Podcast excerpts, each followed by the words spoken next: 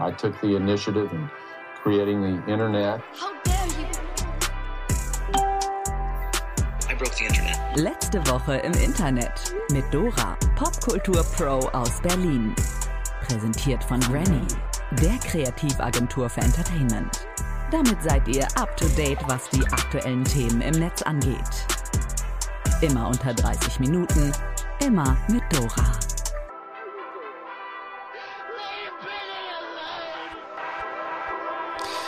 Hallo und herzlich willkommen zur 38. Episode von Letzte Woche im Internet.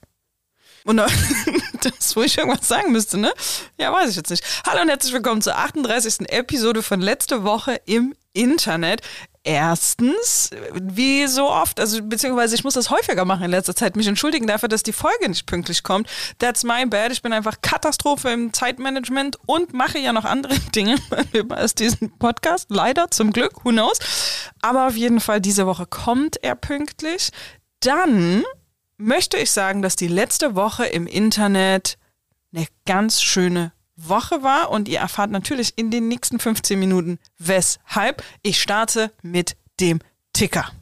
Der letzte Woche im Internet Ticker. Angelina Jolie in der Ukraine. Angelina Jolie hat unerwartet die ukrainische Stadt Lviv besucht und sich dabei Zeit für Kinder und medizinisches Personal genommen. Eine Mission, die sie im Rahmen ihrer Tätigkeit als Sonderbotschafterin des UNHCR, also im UN-Flüchtlingskommissariat, unternommen hat. Ein Bild dazu ging allerdings aus anderen Gründen auf Twitter viral. Irgendjemand hatte Angelina Jolie gefilmt, wie sie in einem Café einen Kaffee holt und im Vordergrund sehen wir einen Jugendlichen, der die ganze Zeit nur auf sein Telefon schaut, dementsprechend Angelina Jolie verpasst. Eine schöne Parabel auf das Leben in 2022. Maybe. Dave Chappelle hat bekommen. Ja, ja, wir wissen, die Slapping Season ist eigentlich vorbei, dachten wir zumindest. Aber Dave Chappelle wurde beim Auftritt in Hollywood auf offener Bühne angegriffen. Der Mann, der dabei auf die Bühne stürmte, habe wohl eine Pistolenattrappe mit ausklappbarer Klinge bei sich getragen. Ob er allerdings vorhatte, diese auch zu benutzen, wissen wir nicht. Chris Rock sei im Rahmen des Abends noch einmal auf die Bühne gekommen und hätte gefragt, Was that Will Smith? Chappelle blieb übrigens unverletzt. Google erlaubt das Deaktivieren von Triggerthemen, zumindest in der Werbung. Denn nachdem wir letzte Woche schon einmal darüber gesprochen haben, dass Google es nun erlaubt, sämtliche Cookies zu deaktivieren, also ne, mit einem Button nur, kann man nun auch emotionale Themen wie zum Beispiel Schwangerschaftsthemen deaktivieren und ausblenden. Gut so. Stream On wird verboten. Telekom Stream On oder der Vodafone Pass verstoßen gegen die Netzneutralität. Das hat jetzt der Europäische Gerichtshof geurteilt. Und damit müssen diese Features sofort auch für Bestandskundinnen deaktiviert werden. Ab sofort heißt es also wieder, alle Bytes sind gleich viel wert und es gibt keine besseren oder schlechteren Websites oder Server, mit denen man sich verbinden könnte. Fühlt sich jetzt erstmal etwas kundenunfreundlich an, aber tatsächlich für kleinere Content-Anbieter gar nicht schlecht. Schauen wir mal, was sich die Telekom und Vodafone jetzt überlegen, um attraktiv zu bleiben. Lizzo mit der Wizzo auf der Met Gala. Man könnte jetzt so einiges über die Met Gala erzählen, über Outfits und Promis und den Carpet, dies, das. Wir sparen uns das aber, weil irgendwie ist es vielleicht dann doch jetzt in 2022 nicht mehr ganz so hot, aber eines habe ich zu sagen. Lizzo ist mit einer goldenen Querflöte auf den Carpet gekommen. Ich wollte nur, dass ihr das wisst. Der Nachlass von Karl Lagerfeld wird versteigert. Im Kölner Auktionshaus von Sotheby's geht nun der ganze Kram von Karl Lagerfeld über den Tisch. Darunter sind unter anderem Dinge wie Möbel oder Kleidung, vor allem aber auch Teile seiner iPod-Sammlung. Wer sich jetzt fragt, hat die da gerade iPod gesagt? Ja, iPod. Karl Lagerfeld hat etwa 600 iPods und hat diese beispielsweise nach Genre unterschieden und damit verschiedenen Wörtern wie Piano oder Italia beschriftet. 310 davon kann man nun ersteigern. I'm intrigued, ehrlich gesagt. Ich hätte Bock. Drake trollt wieder mal. Wir sind hier immer noch im Ticker, also halten wir uns kurz. Drake folgt jetzt euren verlinkten Freundinnen und Frauen, wenn ihr ihn in seinen Kommentarspalten beleidigt oder verärgert. Einfach nur, weil er genau weiß, was das mit euch macht. Böhmermann zerlegt Kliman. Ehrlich gesagt fing die Medienwoche am Sonntag an und zwar mit Finn Kliman. Den kennen wir alle noch vom Bauernhof bauen, Häuser vermieten, Musik und YouTube-Videos machen. Dass die Kumpelhaftigkeit, die ihn ausmacht, vor allem ein erarbeitetes Image war, hat man als Medienheini vermutlich schon längst so ein bisschen geahnt. Aber deswegen hat das auch wirklich völlig Sinn ergeben, dass Finn Kliman am Sonntag ein Video veröffentlicht hat, in dem er auf eine Mail reagierte, die er vom ZDF Magazin Royal zugeschickt bekommen hat. Der Inhalt, die Bitte um eine Stellungnahme zu einer Recherche des ZDF Magazin Royal. Darin ging es vor allem um die Verwendung von Spendengeldern, die Finn Klimans Ferienwohnungsvermietungsunternehmen LDGG mit jeder Vermietung ansammelt und bislang nicht weitergegeben hatte. Um die Produktion von Masken und die unbezahlte Beschäftigung von sogenannten Freiwilligen auf seinem Bauernhof Klimansland. Spannend daran ist aber vor allem die Art der Kommunikation, die Kliman hier eingesetzt hat. Zuerst hat er einen Screenshot der Mail von Hannah Herbst, das ist die Chefredakteurin von Böhmermann, veröffentlicht und dazu erwähnt, dass er übrigens am selben Tag Geburtstag hat. Zwinker, zwinker, sodass in den Kommentaren kein Platz für Kritik oder Anmerkungen war, sondern eigentlich nur Glückwünsche auf Kliman einprasselten. Und dann hat er in etwa 30-minütigen Video Stellung zu all diesen Vorwürfen und Fragen bezogen. Der Tenor, naja, die Anschuldigungen aus Böhmermanns Team waren alle gar nicht so doll, dass eine große Recherche rechtfertigen würde. Die meisten Dinge sind Schludrigkeiten von Kliman, alles halb so wild. Kliman hat es bis dahin also auch wieder easy weggekumpelt. Und obwohl er in dem Video mehrfach betonte, wie wichtig ihm investigativer Journalismus sei und wie gut er es fände, dass jemand diese Fragen stellt, dieses Video zeigt, dass das Gegenteil der Fall ist. Denn was er hier macht, ist die Recherchen behindern, die öffentliche Meinung gegen die Recherchen stellen und auf seine Seite ziehen. Und das ist nicht unbedingt ein Zeichen dafür, dass er unabhängigen Journalismus so schätzt, wie er in dem Video sagt. Und ich möchte einfach nochmal betonen, dass ich das wirklich nicht ähm, schlecht finde, dass sowas gemacht wird. Investigativer Journalismus ist total wichtig. Und wenn man niemanden durchleuchtet, ja, dann machen alle, was sie wollen.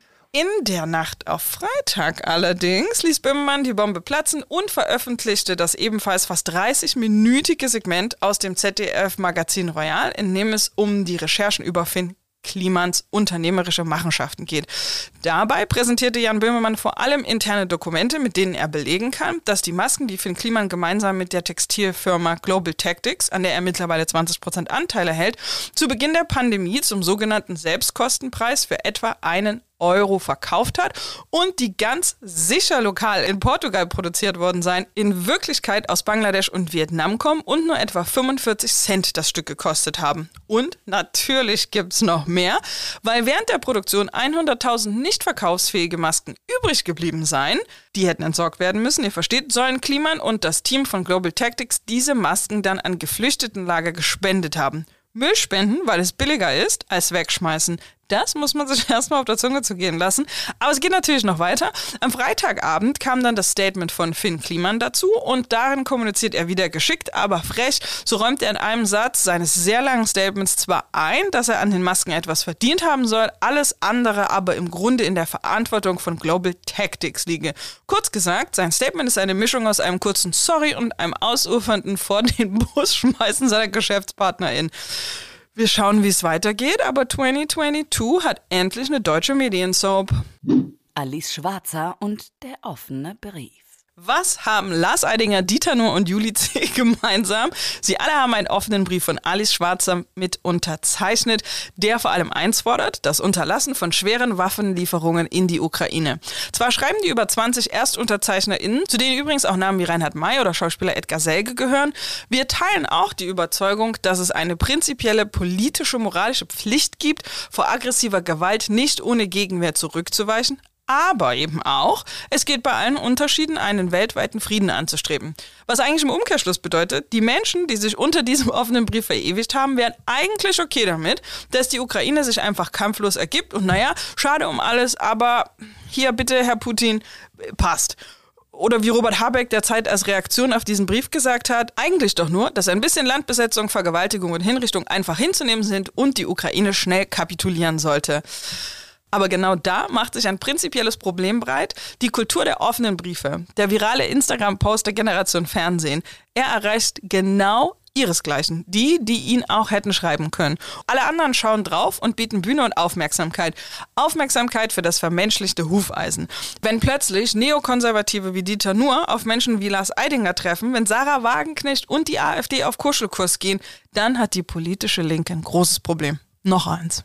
Boris Becker muss ins Gefängnis. Circa 50 Millionen Euro Schulden, das ist ungefähr genauso viel Geld, wie Boris Becker an Preisgeldern und mit Werbungen jemals verdient hat. Das heißt also, der Tennisspieler hat ungefähr jeden Euro, den er je verdient hat, doppelt ausgegeben.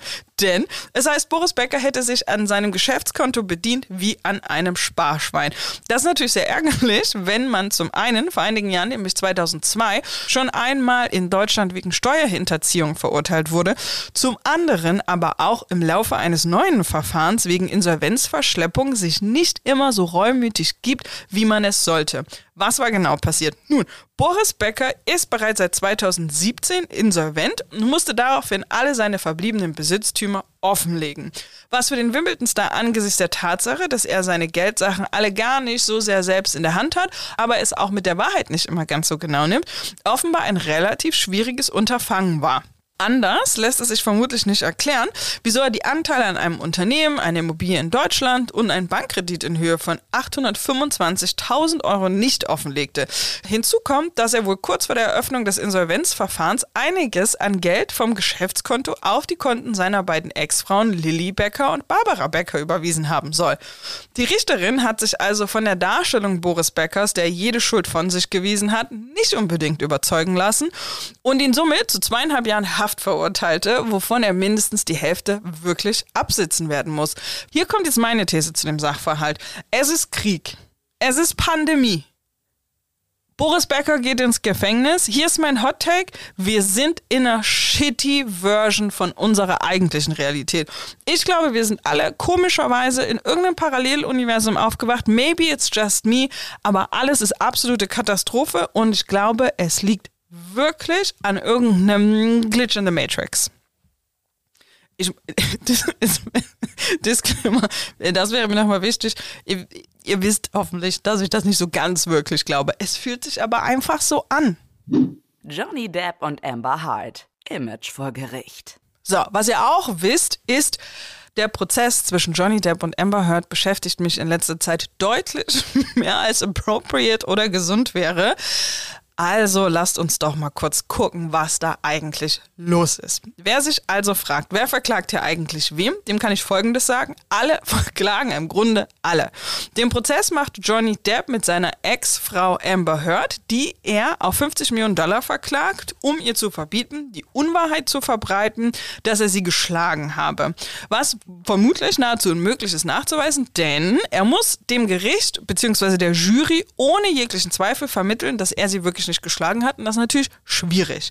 Amber Heard wiederum hat Gegenklage gegen Johnny Depp auf 100 Millionen Dollar erhoben, da dieser Prozess wiederum ihrem Image schaden würde.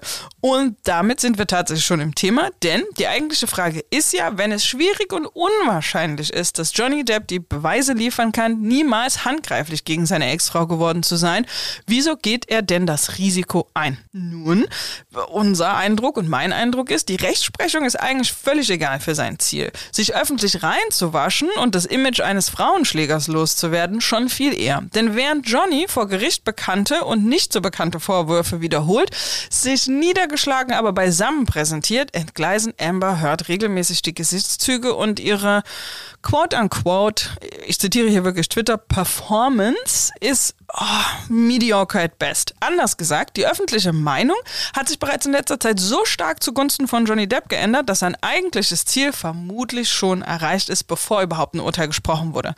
Dass die öffentliche Meinung sehr fragil und volatil ist, haben wir ja gerade schon bei Kliman und Böhmermann festgestellt, wo tagelang alle Team Kliman waren und sich dann von Böhmermann wiederum überzeugen lassen mussten, ah, hier stimmt vielleicht doch was nicht. Dass das Internet eben gerade auf der Seite von Johnny Depp ist, sieht man beispielsweise auch daran, dass die Petition, dass Amber Heard aus Aquaman 2 entfernt werden soll, mehr als drei Millionen Unterschriften gesammelt hat. Und das war übrigens bevor Amber Heard überhaupt die Gelegenheit hatte, sich im Prozess zu Wort zu melden und sich zu verteidigen. Tricky Kiste. Zum Schluss jetzt hier noch die große Internet- und Popkulturfrage und Shoutout an ähm, Daniel, der hier arbeitet. Ist das hier gerade unser OJ-Prozess? Ist das der Prozess, den wir in der Culture alle zusammen live verfolgen? Ein Gerichtsprozess, der so von der Öffentlichkeit begleitet wird, besprochen wird und über Tage und Wochen zum Dauerthema wird.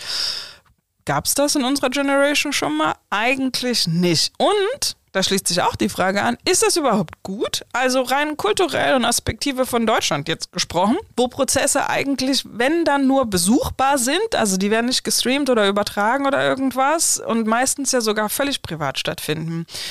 Eigentlich ist es ganz schön scary, dass die Culture schon entschieden hat, wer schuldig ist, bevor wir überhaupt alle Seiten gehört haben. Leute, es gibt keine Good News? Pack ich nicht.